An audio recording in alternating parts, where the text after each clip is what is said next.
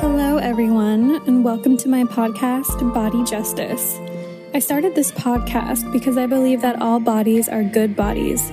All bodies are deserving, worthy, and all bodies are whole just as they are. In today's world, it's ever hard to embody this as our truth. My mission is to create a space to process body image, eating disorders, and relationships through a justice oriented lens. I'm a licensed therapist in California and an eating disorder survivor myself. I know what it's like to be at war with myself and also to find peace again. Thank you for being here, and I look forward to being your host.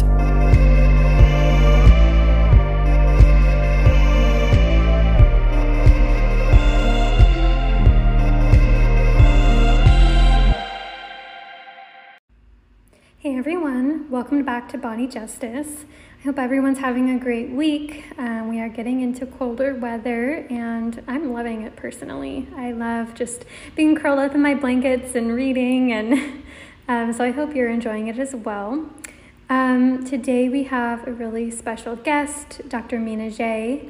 Um, I connected with her over Instagram. She is a fellow therapist here in Southern California um, and she's a leading expert on overcoming perfectionism and building an authentic life. So, she's the founder of Perfectionism University, an online platform for self self help courses on breaking up with perfectionism. Her goal is to create a community where, she, where we can all unlearn perfectionism and start our journey of embracing imperfections and owning our enoughness. I had a really fun time talking to her. Um, we're going to get into how perfectionism is often at the root of many psychological conditions, including eating disorders, OCD, and high functioning anxiety, and then how it's exacerbated by exacerbated, I'm sorry, by systems of oppression, including capitalism.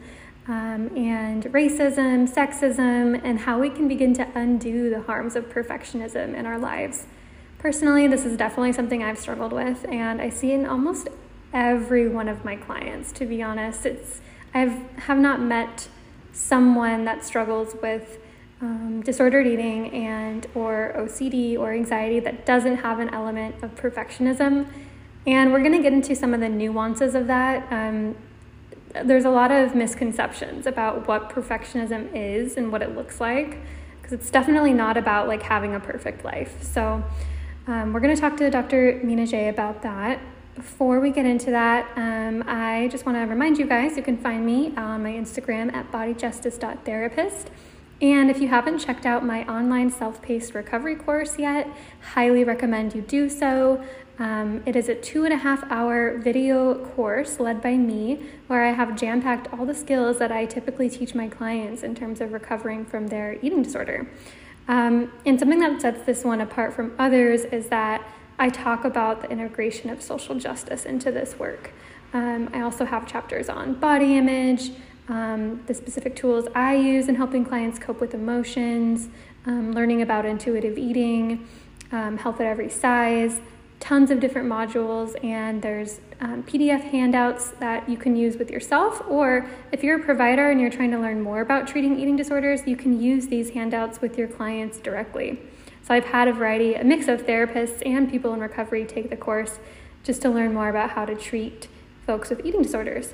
So you can find that um, on the my Instagram bio. There's a link, Essential Skills for Eating Disorder Recovery. Um, and it is my goal with the course that this is accessible to all people that need this. So that's really what um, was my my motive for making the course is that obviously the cost of treatment is really expensive and not a lot of people can afford treatment. So I wanted to at least make some kind of tool-based course that helped people access these skills without having to go to therapy. Now, of course, like if you can go to therapy, that is clinically advised. Um, however, this is a good educational starting point. So, without further ado, let's get into my talk with Dr. Mina J about perfectionism.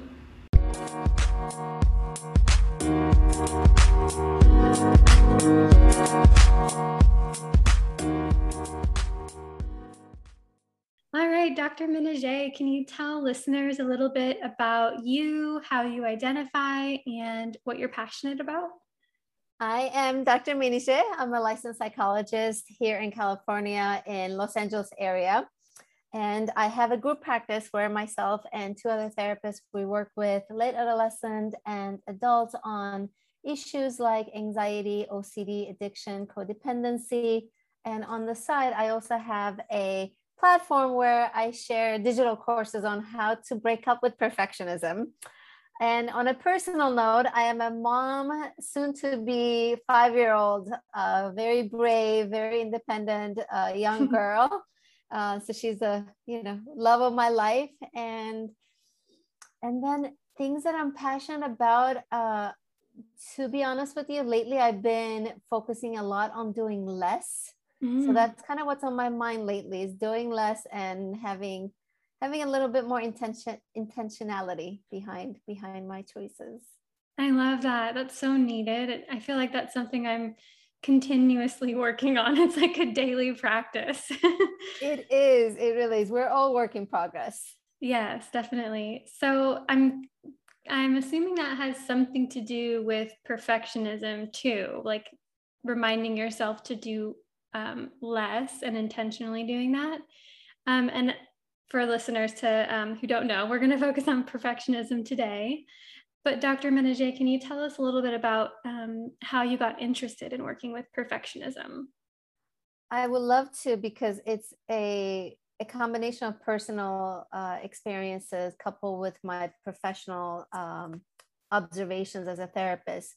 So I have to begin with my personal story a little bit because um, it was about a decade ago. I was reading the book One and Only Dr. Brené Brown's Gifts of Imperfections. Amazing book. most definitely, yes. It's it's one of the best, one of the best. And it was in that book that I was able to find the name of what I was really struggling with. Obviously, it started before then. Um, I moved to the States from Turkey two weeks before my 15th birthday and wow. i always say that that gave my therapist and i a lot to work with. Yeah. And so i have you know these type of life experiences that really unfortunately played a role in me perceiving perfectionism as a way to fitting in. And and one of the things that happens uh, i mean i know this is true for many life experiences but for me coming into another country middle of my adolescence you feel like everybody got a head start on socializing. It got a head start in finding their social uh, place. And um, it's kind of like going to a party and everybody's already mingling and you're trying to find your place. So, in the midst of that, in my 20s, I found myself wanting to do things as perfectly as possible to, again, get get you know find my place and it was again reading dr Brené brown's book i realized i was struggling with behind my anxieties this feeling of um, not being enough mm-hmm. and so that's that's as you know you know i think when we are interested in something that comes from a personal place it's it's it tends to be more meaningful so in my therapeutic uh, work as i mentioned earlier i do individual therapy mostly and i uh, most people come to therapy understandably because of sleep problems or they are not they're feeling depressed and fatigue or they have t- you know intense anxiety they feel like it's really hard to get out of bed um, or relationship issues. And what I found out is behind uh, most of these, including OCD, addiction, and, and eating disorder, that there inevitably layers of perfectionism in there. And I often think that perfectionism is the cause and or the symptom of what you're going through. Uh, and I don't mean cause in a research basis, just figuratively speaking, yeah. that that our perfectionism can lead to or exacerbate maybe predisposed addiction, eating disorder. So it was again a combination of what I've been through in my personal life, wanting to be perfect so I could be again enough and liked and approved of. And I noticed that that wasn't uh, unique to me, that many people share that same struggle of wanting to be perfect. And that kind of kick-started it the last couple of years. I started to dedicate more of my time in speaking about perfectionism. And in 20 gosh 2021 this year uh, i launched a digital course on breaking up with perfectionism. So it's just been something that is something that i'm growing uh, more and more into. That's amazing. Thanks for sharing your story. And i couldn't agree more that um, perfectionism it's what's one of those personality traits or temperament traits that we see all the time with OCD and eating disorders. Um, and it's one thing I think that fuels it and also maintains it. And sometimes what I see too, and this is my personal experience, when I recovered from my eating disorder, what was left was my perfectionism. You know, like that is like the lifelong battle. And it it totally seems to spike up in times of like stress or doing something new. Um, it's just such a such a tough temperament to work with. It, it sure is because we tend to pick it up from certain places and or we are rewarded for doing things perfectly so it, there are so many messages we get uh, that again asks us to do things perfectly i also love something you you just said about whenever we do something new i tend to you know be asked since my perfectionism kind of uh, took another level once I moved to the States, which now many, many years ago. Um, and about a decade ago, I had another understanding of it by reading uh, the book. So people often assume I must be way past that and it must be much behind me or far behind me. And that's actually something that's not true. As you know, we can't get complacent about things that we want to self distance from and it's important to remind ourselves that my perfectionism one of the recent stories that i tend to share is i became a mom about a five years ago and that was a huge new chapter as most people feel you know um, very excited about. And it, it, my perfectionism was like let's go. I found something new i can use against her because i know how much she loves her daughter. And it went to again the way i was sleep training her to the way i was breastfeeding her and how it, it was enough spending enough time with her. When i was spending enough time with her was i um, was i using the right words and mm-hmm. was i making the right eye contact and am i finding the right doctor for her and mm-hmm. so it's important to be mindful that our perfectionism can latch on to anything we value or anything that is new for us because it says for something to have value, you got to do it perfectly. Mm-hmm. Yeah. And it's all about like externalizing our worth to these other things instead of just knowing we are already enough and like we don't need to prove ourselves by having the best of the best, being the best mom, being the best therapist. Like it's not possible, yet we strive for it. We do and i'm afraid part of it is again go has to go back to the societal and cultural messages that how we are defined by the roles we have. Yeah. Even with our education and career we're defined by these things. So one of the things of letting go of perfectionism is knowing that it is not you know the roles we take that makes us valuable and one way i tend to explain this to people and that seems to resonate a lot is i'm afraid this is what happens we wake up in the morning and it's like almost like you're in a video game and you are going through your day collecting coins. I, I don't I don't know maybe because my brother played this Mario game when we were teenagers. Oh yeah. I keep thinking of him in a little like TV small TV oh, yeah. Um 90s. So he would like I think of the Mar- Mario uh, character like jumping to get these coins.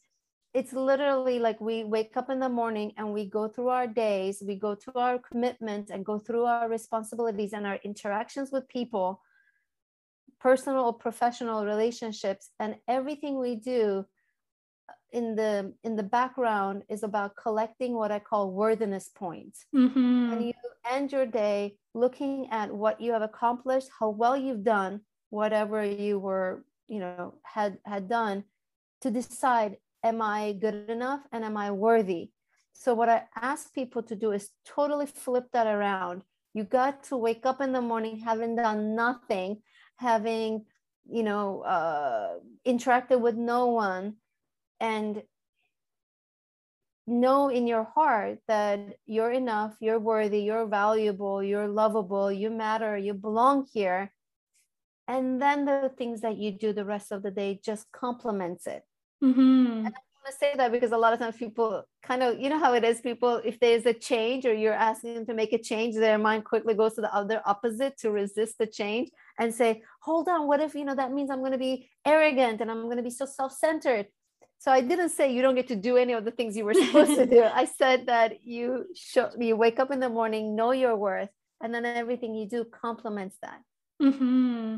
Yeah, I find that to be really helpful too. I think the biggest game changer in my perfectionism was learning to like give to myself first, like, and also know who I am, like, figure out, spend time with myself, figure out my worthiness from the inside. And I'm not to say it doesn't still come up, it absolutely does at times.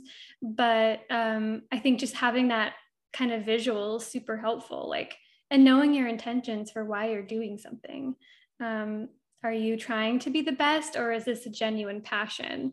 Um, yeah, so it's oh, it's so tough though because yeah, our culture totally um, perpetuates that with capitalism um, and just like in general systems of oppression. But when you meet someone, the first thing someone asks usually is, "Oh, what's your name and what do you do?" Like as if our whole identity is based on our productivity and those kind of messages really bother me so much and and i think it should right because it, it bothers us for a good reason because it's not good for us um i to to to you know to add to what you're saying we we live in a culture that says what's next you know if you are getting into whatever you're pursuing in life you ask what's next are you married or are, are you single or are you dating? And when you're dating, well, when are you guys going to get married? Mm-hmm. And when you mm-hmm. get engaged, when are you guys going to have the ceremony? After that, when are you going to have your kid? If the first one you're you have one, when are you having a second one? And along with that motherhood journey, there's also a lot of uh, pressure of going back to your pre-baby body and pre-baby weight yeah. as another sign of worthiness as another sign of success uh, i'm i'm you know these conversations show up with so many of my clients genuinely i don't know if it's because the holiday seasons are coming up uh, is this idea of how it's so sad but when we haven't seen somebody for a while because of pandemic or or just in generally speaking how nice does it feel when they say oh you haven't changed a bit Mm-hmm. How nice does it feel when they say, You look great? Mm-hmm. And unfortunately, it feels nice for the wrong reasons. Right. Absolutely agree. It's like, again, reinforcing this external marker of worth, whether it's body or achievements or work or motherhood. Um, I'm sure when I become a mother, that's where my perfectionism is going to go next. so it will latch onto something, right? It, it has yeah. to keep itself, uh, you know, around. It does. So could you define for us like exactly what perfectionism is and maybe like when it becomes clinically significant? So by definition, I know that there's, you know, few words that everybody can think of when they think of perfectionism. As the name says, it's about quest to do things perfectly. And what that means is that uh, it has to be flawless, there has to be no mistake or an error. And aside from that, or uh, in addition to that, the biggest problem with perfectionism, and I guess to, to jump ahead a little bit about what makes it a mental health issue, is that what happens to the part of you that are imperfect? Because we're imperfect human beings and you are inevitably rejecting parts of you. So it's not just about me wanting to do things perfectly because this is also what gets misunderstood about perfectionism when people say i'm just trying to do my best it's just about me doing my best striving for excellence. And i said no i think it's a facade. When perfectionism is sold to us oh it, it's just you doing your best. When when in actuality while you do your best anything that less than less than that has to be rejected hidden dismissed ignored and judged. So that's what makes it a mental health issue because when we as you you know i think i'm sure you practice from the same perspective you know when we start to reject parts of ourselves we end up having holes. Mm-hmm. We are mm-hmm. not a whole person. Now we have voids and we have missing parts. One of the things I love is telling people like the goal is to be a whole. and see ourselves as a whole person, not perfect. Mm-hmm. Yeah, no, I love that. It's like, because it does create like a feeling of emptiness, you know? And you can't really feel when at times when my perfectionism has been high, I haven't felt a lot of inner peace. Um, so, yeah, that's a really interesting way to put it. How yes. common do you think perfectionism is? To be honest with you, more common than we talk about. More mm-hmm. common than we talk about for a couple of reasons. Here, one of them is again, we often see what's on the surface. I can't sleep well. I'm having panic attacks. Um, I have stomach ache. Um, I keep having fights with my partner. So these observable symptoms or observable patterns are tend to be the easiest to track. So a lot of times people get stuck on the surface and and and and sometimes we look for quick solutions that we don't really look at what is in the what is feeding it what's along with that as you were saying this is true for OCD, addiction, eating disorder, is that it's let's just take alcohol addiction for for an example. It's not about just being sober. It's about also taking care of the other things that fed into the need to drink or wanting to numb through alcohol use, which was having high expectations of yourself, unrealistic expectations of yourself, which is another definition of perfectionism, is that people have very unattainable expectations of themselves and there's a vicious cycle that happens with perfectionism where you have very unrealistic expectations of yourself, like literally, this has to be perfect. And what happens is that something imperfect will happen. And when that happens, because you don't know how to tolerate that, you shame yourself, you beat yourself up, and then you say, let me just try it again and exhaust myself even further. Mm-hmm. We don't say to ourselves, hold on, why am I having such a hard time with this imperfection that just happened? How, how and I, I'm sure we'll talk about like how can I learn to embrace the mistake? How can I learn to be grateful for the mistake? That's not our initial reaction. And our initial reaction is, I must have not tried hard enough. Mm-hmm. If I was really good, that mistake wouldn't have happened. So we go back to the starting point. Um. So I think it's more common than it is. And one more thing I want to say about um, is about about how common is. Again, goes back to how misunderstood perfectionism is. So one of the things I, I found out in in in my in my therapy sessions with with people uh, I work with was we are taught or we hold on to a very narrow definition of perfectionism, which is that stand stereotypical perfectionists are high achievers. Perfectionists are type a. Perfectionists are the ceos and i i couldn't possibly be a perfectionist because i am messy. I am disorganized. I don't even know where my pencil is. And i'm always behind. I can never go anywhere on time. I delay decisions. So one of the reasons i think we it goes unnoticed is because we are unaware of spectrum of traits that perfectionism has that it's true. On one hand you may or your perfectionism and i also tell people that this is going to vary depending on the season of your life like a chapter of your life. In my 20s let's say i'm just making this up like in my 20s it could have been that i was the let's say that college life. I would procrastinate things and i would delay decisions. And then in my 30s i am that person mom who is planning 10 steps ahead and has the rest of their year calendar year already planned mm-hmm. with activities and these two people both have perfectionism because behind the procrastination and delaying decision lies the fear of making mistake mm-hmm. and therefore the person procrastinates and the same fear of making mistake could make the other person want to say i have to have all the control and i have to stay up till 3 a.m and make sure i am going through all of these notes and I'm going through all of these work I have to do.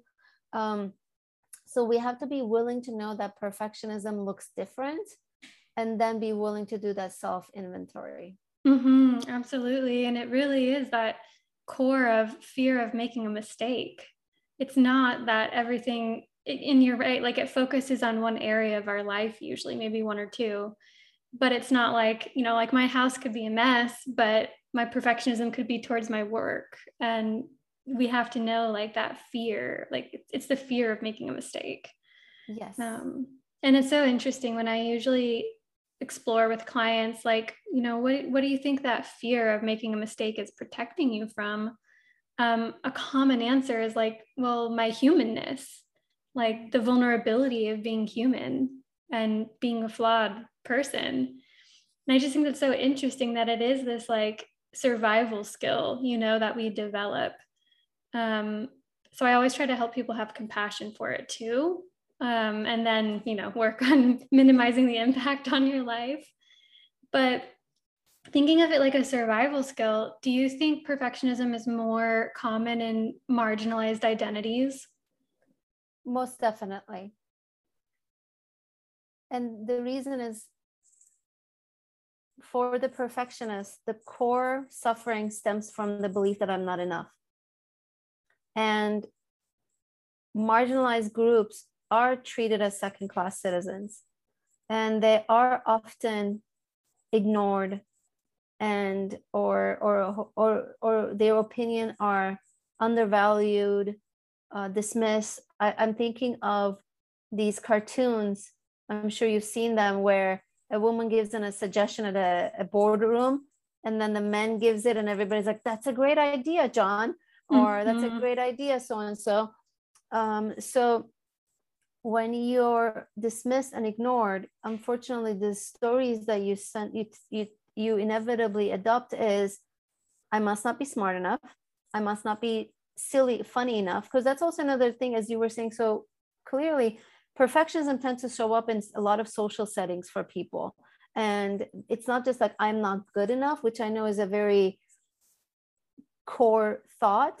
It it's important for people to be able to know exactly what the enoughness is around. Like and i hear a lot of i'm not smart enough. I am not funny enough. I am not um, intellectually diverse enough or you know i'm not up to date in the world events. And so there is uh, this feelings of not enoughness that what happens for marginalized group is we're told we're, you're not enough but you, you or you're told you know that, that, that i'm not enough i'm not worthy. And here you want to feel enough you want to feel worthy. There's that there's this there's a voice inside of you knows that you deserve more love than you're giving yourself which was one of the one of the things i share on, on my website about a little bit about my story of like i knew it. Something was eating at me. Something was saying you got to give your yourself the love you're giving other people. Something inside of me was saying, like whispering to me, that I have good family and friends, but it's no one's job but mine to love me. So there's always a voice inside of us that says, like, I know I I I I I need to feel enough. I need to feel worthy. And what perfectionism show up is it becomes this bridge. We think that if I just do things perfectly, I can finally be treated as equal. I can mm-hmm. finally be treated with respect. I can finally get that promotion that I very much deserve. So we think if I just do things perfectly, I will feel enough and I will get the, again, the, the, the respect, equality, or promotion that I very much deserve. So unfortunately, mm-hmm. perfectionism become, like you said, not only a survival skill, sometimes it's most definitely an unhealthy coping skill. Sometimes it's a trauma response for people. Yeah. Totally. And like with like the wage gap, you know, for between men and women or people of color and and white folks or really any marginalized identity and like a white cisgender heterosexual male, right? There's wage gaps, there's less promotions, there's so much more barriers to, you know, success, quote unquote success so we then we do feel the pressure to work harder to overperform to to overproduce um overfunction right it's like there's like the internal temperament stuff but there's also these systems of oppression that make it so much harder. Yes it does. And perfectionists are by definition overachievers and yeah. overdoers and um, over givers and pleasers. Um, so when you look at the situation that fed into it you realize that uh, you realize yes all the oppression and all the pressure to to do things better than other people just to earn the same uh, same same same salary or earn the same respect. Mm-hmm. yeah to even just be taken seriously. Yes yes to be taken seriously exactly. Gosh that i'm so angry when i talk about that. But i think that anger i don't know for you but for me it, it gives me a boundary of like what's mine and what's what is you know from these larger systems. And i think it helps come back to that place of internal worth because systems of oppression are just something i'm so so they're so not in line with my values. Absolutely. And i think we all have to have enough is enough moment. Mm-hmm. as um, as any change to take place uh, from you know changing your anxiety to changing your eating disorder to changing your addiction meaning you know discon- getting getting sober. Any change from that personal goal to a, a societal goal has to begin with having that enough is enough moment. Um, and i understand that change is not going to happen overnight especially some of the social injustices and systems that are in place. I'm very hopeful though. I think we're definitely headed in the right direction um, but I obviously don't want to appear out of touch with reality when I say that. So I want people to focus on what is it about their perfections and they can change today. Mm-hmm. Because mm-hmm. let's, you know, let's get to the nitty gritty, the way you talk to yourself, mm-hmm. the way mm-hmm. you treat yourself. And let's let's start there. Mm-hmm. Be your be your loudest cheerleader for today. Right. Like starting with that internal work because if everyone did that internal internal work then maybe those systems of oppression wouldn't have anything to hold up against you know?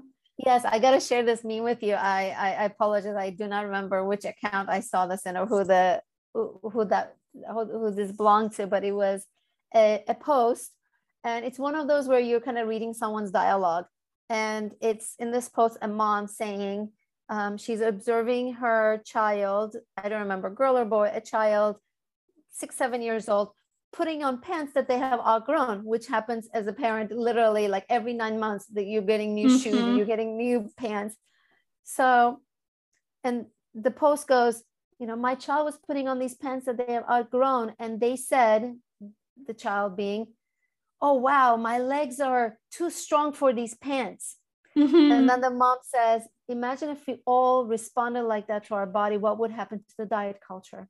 Yes, I think I saw that one too. And yeah, why does that stop for us? Like when we become adults, suddenly our body changing is just just this negative thing. Whereas yes, when we're aging kids, is a negative thing. Yeah. Getting wrinkles is a negative thing.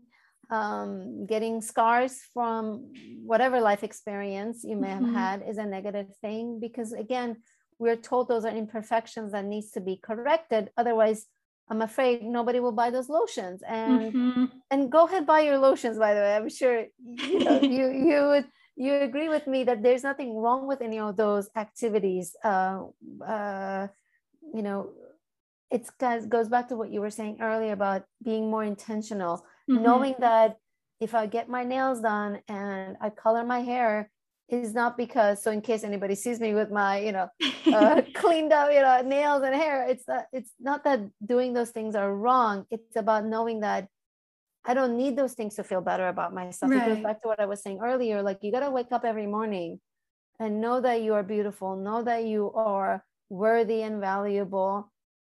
And then the rest of the day whatever self-care things you want to do have fun yeah, definitely. Yeah. And, and I think it's, I always tell my clients, like, it's not that, like, yeah, getting your hair, nails done, or even doing your makeup is a bad thing, but it's can you go without it? Or is it something that's hinged upon your worth? Like, does it give you anxiety to not do that stuff? You know? And that's where I think, yeah, it's more of a sign that it, it's more reflective and intertwined with your worth but I love getting my nails done, but I'll go weeks without it too. exactly. And you, I think that's another key thing with perfectionism. There's a lot of rigidity. Yeah. It must be this way all the time in all settings. For an example, I know this is this just because you know we're talking about uh, the topic of like your hair. perfectionism says your hair must look the part every single morning, drop off and pick up, versus reality and authentic living is sometimes my hair is going to look like I just, you know, I'm walking on a red carpet. And yeah. other days, you can't even, you know, you don't even know whose hair this is. It's so, yeah.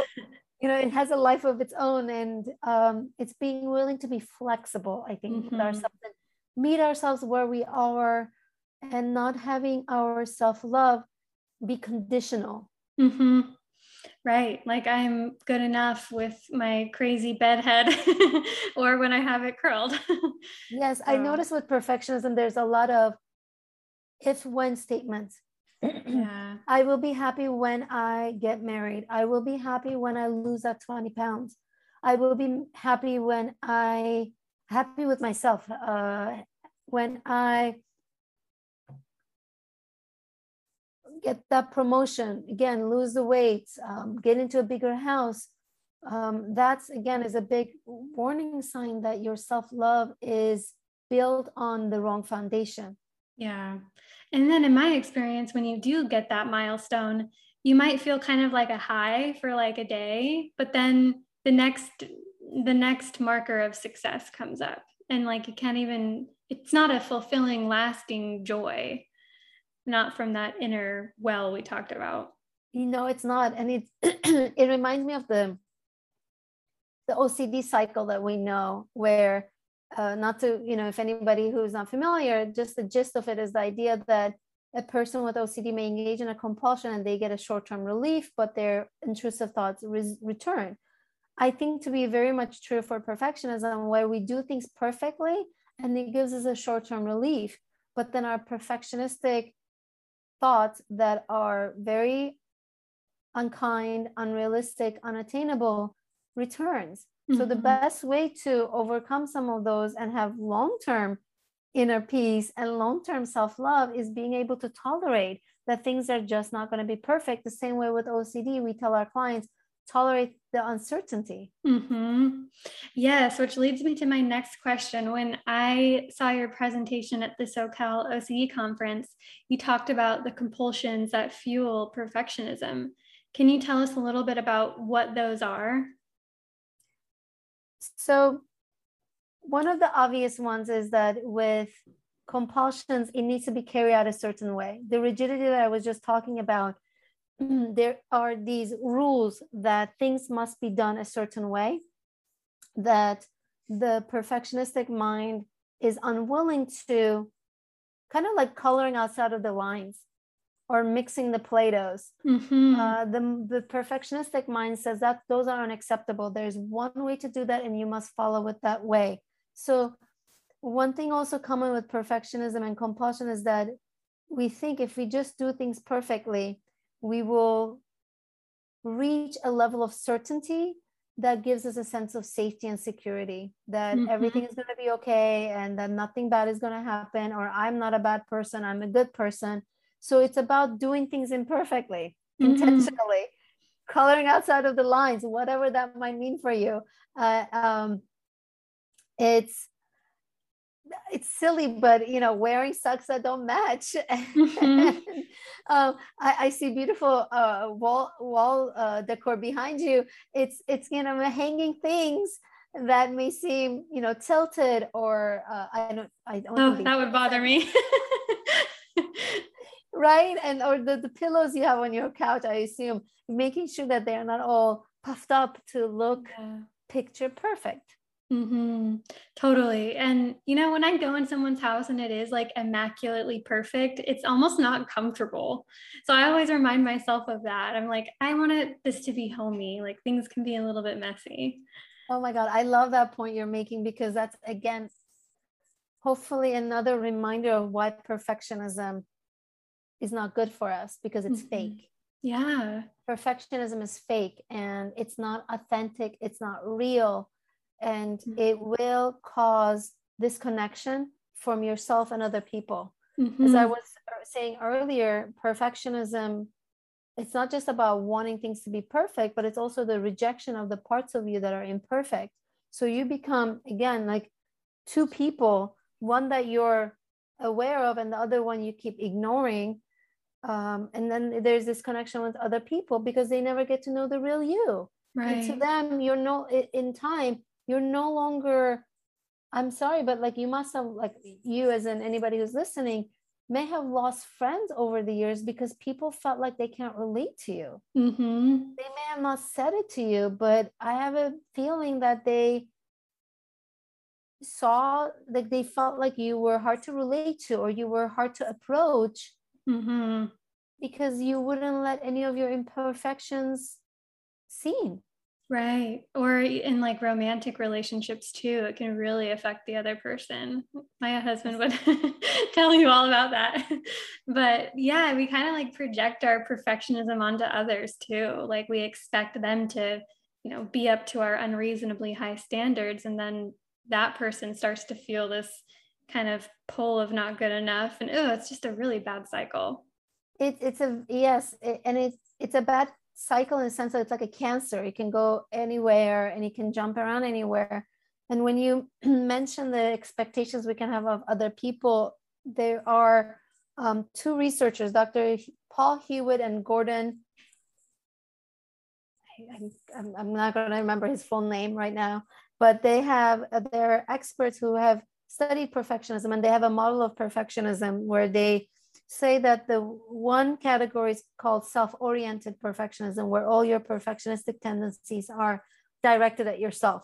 Mm-hmm. so you expect yourself to be perfect nobody else. That scenario where you're so forgiving of other people and their mistake but absolutely critical of yours. The second one is called other oriented perfectionism where you are very perfectionistic or high perfectionistic expectations of the people you work with, friends you hang out with, spouse, partner that you choose for yourself, and sadly for your children too. Sometimes perfectionism is learned because the parents have their own perfectionism that they didn't work through. Mm-hmm. Um, and just to wrap up their model, their third one is their third one is socially prescribed uh, perfectionism, where those types of perfectionistic expectations are socially, um, you know, prescribed to you. Um, mm-hmm. And I'm sure we can have a mix of all of those. yes, we do. Yes, we do. I, I I'm a, I'm afraid I'm quite guilty of that. Yeah. Uh, and and I often tell people it's it's not about again choosing like which one am I. It's more understanding and being aware that again when I had my daughter, uh, not only I was being very, I, I had the urges and I, I was triggered, my perfectionism was reactivated, but I most definitely posed it on my husband as well. And I would be just as judgmental of him and be upset with him for forgetting to give her her bottle, even if it was like five minutes behind schedule. Mm-hmm. And I would, and this is the sad story. Most moms stand right behind their husband's shoulder, watching how they are changing the diaper mm-hmm. and and then there's this vicious cycle where you complain that your partner is not helping enough but then you're standing right behind their shoulder criticizing and supervising what they're doing. So your partner doesn't eventually doesn't feel an adequate co-parent. Right. And that's definitely not sexy or romantic. It doesn't yes talk about killing the killing the romance and yeah. the love in the marriage most definitely. Totally so, is there anything that you didn't get to say yet that maybe are some steps you help people take to overcome their perfectionism? Oh, yes, I think that would be something to to touch on. And I think some of them I we might have you know mentioned it already, but I just want to um, say start with awareness. I hope you know podcasts like these help people better understand what their what perfectionism is. Is not what we're sold mm-hmm. which is again you're doing your best. It's actually a very toxic very uh, unhealthy way of relating to ourselves by disowning rejecting parts of ourselves that need all our love affection attention. So understand what perfectionism is. And along with that understand how it's showing up in your life. We talked about you know the two versions of it or we talked about self-oriented versus other oriented so i hope people can initially first take the time to understand i know uh, from you know observations and interactions with my clients we want to change right it's so uncomfortable that we have this issue that we really want to get to the solution but mm-hmm. the first mm-hmm. thing we need to do is understand the problem so again i want to reiterate it, that the first step has to be tracking journaling noticing writing down you know and if you can't if you can't tell when or how your perfectionism is is showing up look at the moments you're feeling anxious look at the moments you're feeling resentful look at the moments you're feeling burned out and exhausted. Those emotions behind that lies your perfectionism that probably had you overextend yourself. Mm-hmm. once you have a good understanding of your perfectionism we have to obviously start changing those things one step at a time. And and i i would encourage people like we we do with any change you know start somewhere uh, it doesn't have to be a big change. It could be a small change. Uh, you can keep it something relevant like holidays are coming up. So maybe you can think of like my perfectionism has me think of the best of the best gifts for everyone around me. Mm-hmm. how can i make sure i don't uh, ruminate about the gifts i'm getting? So it will be more relevant. So that's another way people can focus on like where am i going to start? Well start what's maybe most relevant. Mm-hmm. um, i know i gave some examples about motherhood but if there was someone listening who is single that's not going to relate to them. So it has to be what's relevant. And last but not least self-compassion. Mm-hmm. that's a huge one. You right? I, I as you were saying is there something that we we need to mention? I i wanted to take a minute to talk about self-compassion because perfectionism brings along with it intense intense self-loading negative self-talk and intense self-criticism. So to combat or and and to overcome perfectionism we have to be as i think i was saying earlier we have to be our loudest cheerleader. Mm-hmm. it's nobody's job but yours to love yourself first. Right. And you know even when you're in the process of trying to heal the perfectionism in my experience i think it's happened like three times in my life major times where i've really tried to work on it and in the first couple times that self-compassion piece was so so absent that then you can get hard on yourself for not even doing the perfectionism recovery perfectly. so uh, it's just that's such a key part. And yes. Brene Brown, Brene Brown's book, I think, does a good job of talking about that, and I'm sure your course does too. Most definitely, I think practicing self-compassion could mean so many different things. It could, it's necessary because we have to combat that negative self-talk that went along with perfectionism. Uh, and then other part the other reason compassion is so important is because the journey itself is going to be imperfect. And how can we create a space for ourselves where we are patient and loving and forgiving towards ourselves?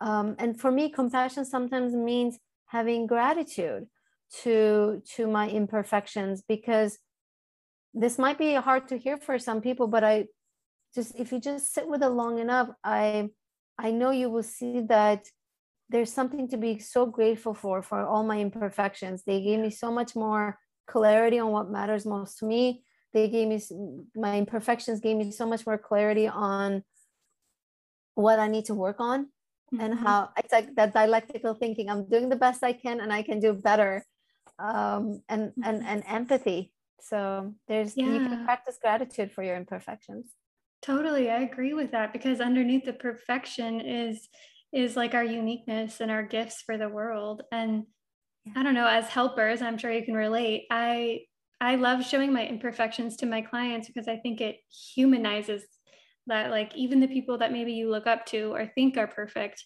um, no we're just as flawed as well and that kind of gives permission to others to be themselves. It does because that that goes again back to the disconnection. People feel like you're not relatable and you're not approachable right. if you weren't to let your imperfections shows and i think it's wonderful to be inspired by other people but one of the one of the quotes that i really love reminding myself or anybody is like that we should never compare somebody else's middle to my beginning mm-hmm.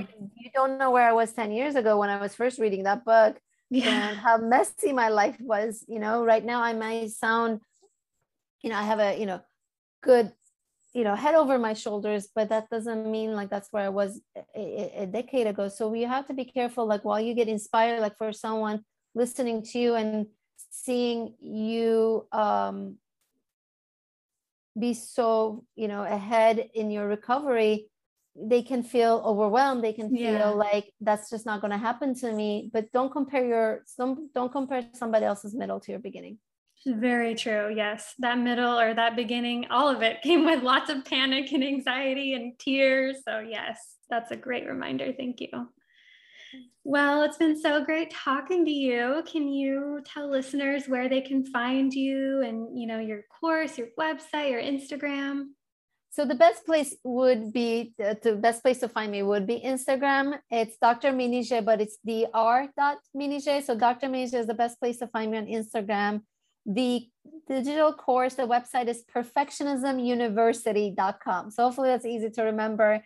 And along with that, a couple weeks ago on my YouTube channel, I shared one of the courses, uh, one of the video uh, video plans I have from my course on YouTube for free. It's cool. the lesson plan I have on gratitude. So if anybody wants to check it out, again, it's like a 20 minute lesson plan and the worksheet is there as well. You just have to sign up to get the worksheet for free. Um, so if anybody's interested to uh, just learn a little bit about gratitude to overcome perfectionism, that's on my YouTube channel. And yeah, you can just uh, search by my name. That's amazing. I didn't know you had a YouTube channel. I'm totally going to check that out. oh, thank you. And thank you so much for having me here too. I had a wonderful time.